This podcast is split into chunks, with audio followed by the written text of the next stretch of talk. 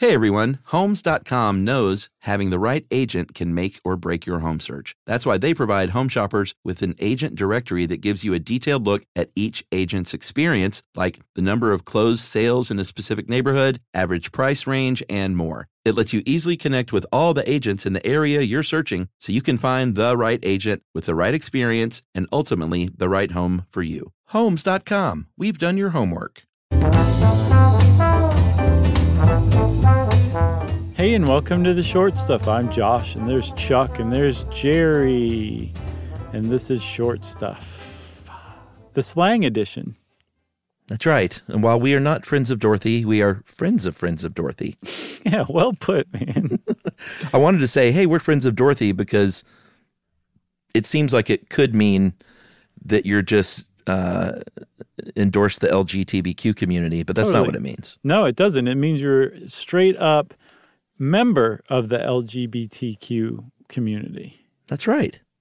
Um, and it's slang, like I said, it does it doesn't have any direct meaning, or does it? We're going to find out. Um, but the whole reason that you would have slang, kind of a coded phrase for being gay, is just part of the shameful past of how gay people were treated in, in Europe and America up until very recently. Of course. And so there was code uh, that they would use amongst themselves uh, so they wouldn't, uh, you know, all manner of bad things could happen if, if word was out about them. So uh, shamefully, they did need code. Uh, but like you said in this article that you put together, um, let's move on to the more fun stuff, which is where this came from. Right. Who is So- Dorothy? Who is Dorothy? That's the great question. And actually, it's never really been answered, to tell you the truth. Um, supposedly, the whole uh, the, the that phrase "friend of Dorothy" to mean a gay person has been around since the World War II era, says the Pride website. Okay, it's a legit source. But then we head on over to the Wizard of Oz fan blog, Friends of Dorothy, and they say it doesn't appear in any gay slang books or academic reviews of gay slang in the 20th century, which is really weird because it definitely did exist. It wasn't, you know, wasn't just me and people I knew using that. Like it was widespread, and exactly how old it is really kind of matters, doesn't it? Well, yeah, because we're going to talk about some Dorothy candidates. Uh, I feel like we should probably talk about these first three and then take our break and get to the man the, the big whammy. You know it. You know exactly what you're doing. Oh, I appreciate that. Uh, the first Dorothy we're going to talk about, and there's some legitimacy here for sure, because there was a socialite named Dorothy King uh, in 20th century London, early 20th century London. Uh, and Dorothy King, uh, very early on in London, was a, a friend of the gay community, especially gay men. She would have these big parties. Uh, and apparently, they would use friend of Dorothy or friend of Mrs. King uh, to refer to themselves as slang to get them in these parties or just to talk about them. Yeah, the fact that there's also a friend of Mrs. King meaning the same thing, a gay Yeah. man in the early 20th century, mid 20th century, that really supports the possibility that she was the original Dorothy. I agree. Okay, the next one's Dorothy Parker. She's also a great contender. She's coming out of not just New York, but also Los Angeles in the 1930s and then later on in the 60s. Those are the two times that she really uh, had a huge impact and was a, kind of almost an icon in the gay community because, like Dorothy King, she surrounded herself with uh, gay people at a time when gay people were very much persecuted. Um, and she was also a huge, ardent supporter of the civil rights movement as well. Yeah, I did not know about her 60s comeback. Um, I know all about the 30s Dorothy Parker was kind of uh, kind of into researching that for a little while quite a few years ago. Oh, yeah. But did not know about the 60s LA version. Doesn't surprise me. Pretty cool cuz I can see her then uh, sitting around a, a mid-century modern pool doing the same thing she was rocking in the 30s in New York. Yes. but she married a man who was openly bisexual. Uh, he referred to himself as quote queer as a billy goat. So she was uh, she was very much in the running as a possible Dorothy. Yes. Um, and then lastly, the, the third of the first three Dorothys was a woman named Dorothy Dean. She was an African American socialite in New York. And she was very much in the orbit of the gay community.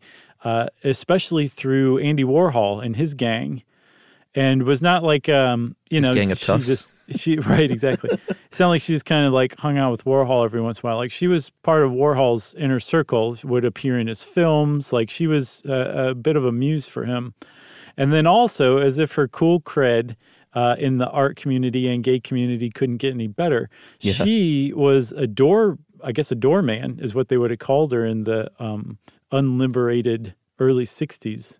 Yeah, if you wanted to be cool back then, you could work the door at one of two places, either CBGB or Max's Kansas City. And she worked the door at Max's Kansas City, uh, which was a music club and, and bar and hangout of the coolest of the cool in the 60s and 70s. Yes. So she knew everybody. And she also had a lot of gay friends too. So it's entirely possible that she was uh, the the Dorothy that we spoke of. She couldn't have been the Dorothy if this this phrase has been around since World War II. But the one of the things that I figured out about this Chuck is that um, it could have been any of these Dorothys. All these Dorothys could have could you could you could use that phrase and it would still hold water um, at different times depending on the context too. So it's not like any of these are wrong necessarily. They all win, I agree. but there is one that's actually the winner. That's right. And we'll introduce this winner, and I bet you know who it is right after this.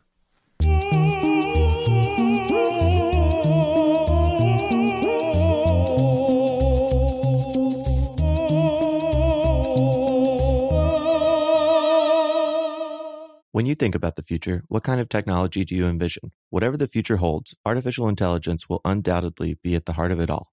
Join Graham Class as he hosts season two of Technically Speaking, an Intel podcast from Ruby Studio in partnership with Intel. Explore the future of technology that's rapidly evolving our world today with the help of AI.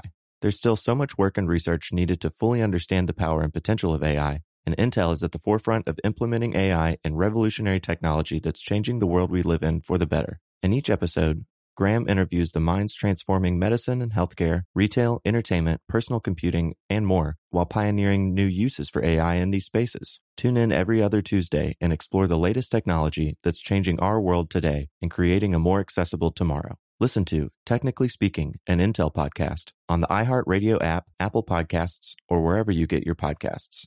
Today's episode is brought to you by Altoids because let's face it, unraveling the mysteries of the universe is tough work. But with Altoids, your breath will be stronger than a black hole's gravitational pull, more intense than an alien abduction, and more reliable than your phone's battery during a podcast marathon. When it comes to needing intense freshness, Altoids have you covered. Altoids are stronger than your favorite conspiracy theory, more intense than the latest true crime docuseries, and more reliable than a Bigfoot sighting. They're not just mints, they're curiously strong mints. Find Altoids in the checkout aisle. Grab your tin today.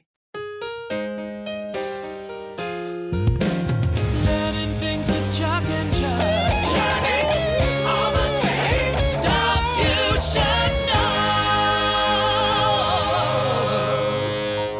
know. Okay, Chuck, it's time for the big reveal. Who is Dorothy for reals? Somewhere over the rainbow. Keep going. I'm, I'm not familiar. I don't know the rest of the words. Something Um, cries There's way up high. way up high. So who cries? Did no one cry? No, I think you've misheard it. I think you're right. Uh, we're talking about Dorothy Gale, uh, the character in uh, L. Frank Baum's Wizard of Oz book series. Um, and there's a few big time reasons for this. One really big time reason. Uh, but the movie Wizard of Oz is special in the LGBTQ community because um, Dorothy kind of comes out in her own way and undergoes this transformation from a, a very um, sort of boring black and white world to a brilliant, colorful, rainbow filled world. Yeah, and that's just if you're reading the book. She also, in the book, um, befriends and accompanies three men, none of whom are traditionally masculine or manly. And there's even a part in the book, uh, well, not The Wizard of Oz, but one of the other books um, from the Oz series, where um, another character tells her, Dorothy, you have some queer friends. And she says, the queerness doesn't matter so long as they're friends. Yeah, I don't know about that part because that's not what queer meant in that no but context. but the point is this is whether it meant Uh, no, they certainly didn't mean queer as in gay. They just meant strange, unusual, and that's I think where queer applied to gay people, especially in the mid mid twentieth century. That's where it came from. It meant you're you're weird, you're off, or whatever. And Dorothy's saying it doesn't matter how they're off. It doesn't even matter that they're off. It just matters that they're friends. And I think if you felt alienated, especially if you felt alienated because you were gay, uh, that something like that would have resonated with you. And I think that's that's why a lot of gay people. It's very it's easy to stereotype at this point because there's probably a lot of gay people who can't stand Wizard of Oz, but there's a lot of gay people who do love Wiz- Wizard of Oz.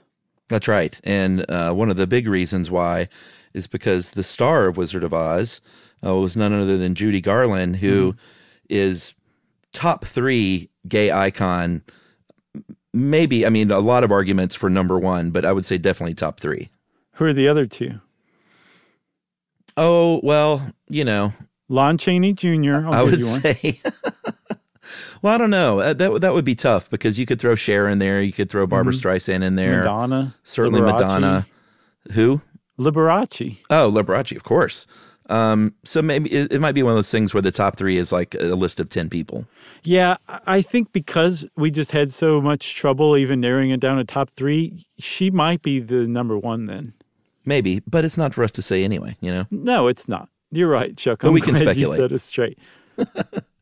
Uh, but Judy Gar- Garland is certainly a gay icon. Uh, there have been, uh, you know, everything from uh, her her funeral, which was uh, attended by more people than uh, Rudolph Valentino, uh, to her. Uh, I mean, Rufus Wainwright did an entire tour where Rufus sings Judy Garland.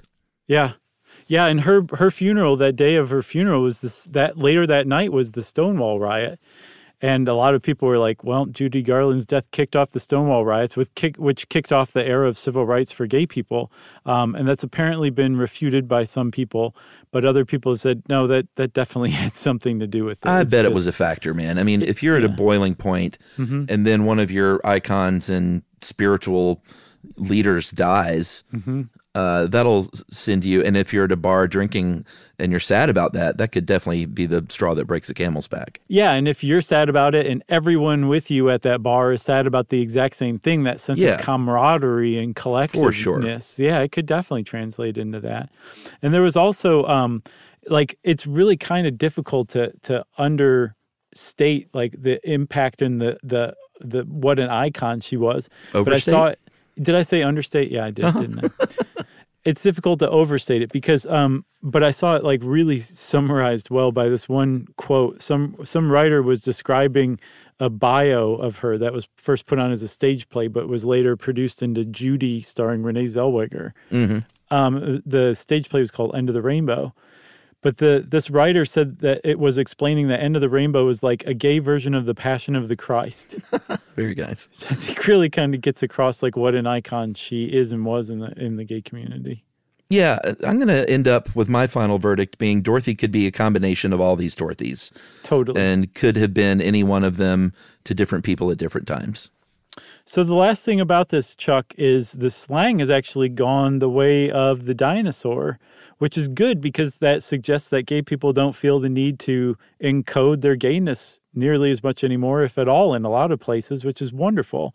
But before that happened, right before that happened, in the late 80s, there was a an actual witch hunt to root out gay people in the military that was spearheaded by Navy intelligence services and Army intelligence. And it was terrible and shameful. And they wasted hundreds of millions of dollars doing this because an admiral, a vice admiral named Joseph S. Donnell, flipped out at the idea that there were gay men in the military. Apparently, he'd never noticed and wasted all this money doing this. But the one good thing that came out of this was this amazing story that I think you should tell everybody. Well, the intelligence, then I say that with quotes around it, got a hold of the Friends of Dorothy um, usage, and they thought there was a real Dorothy that was providing uh, quarter for gay men in the military and would uh, where it was was sympathetic to their cause and aiding and abetting them, and so they spent a lot of money of your tax dollars trying to chase down who Dorothy was because these friends of hers were serving in the military. And they wanted to get her to inform on them. They didn't never find her though, huh? That seems like a, a made up story. It's so great. It does. I saw it in multiple sources though, so I think it's actually real, oh, including the real. LA Times. Yeah. Uh, and that's it, everybody. That's it for Friends of Dorothy. Now you can say, Hey, I'm a friend of a friend of Dorothy. And people say, What does that mean? You say, Let me tell you. That's right. Okay? Which, of course, means short stuff is out. Stuff You Should Know is a production of iHeartRadio. For more podcasts from iHeartRadio, visit the iHeartRadio app, Apple Podcasts, or wherever you listen to your favorite shows.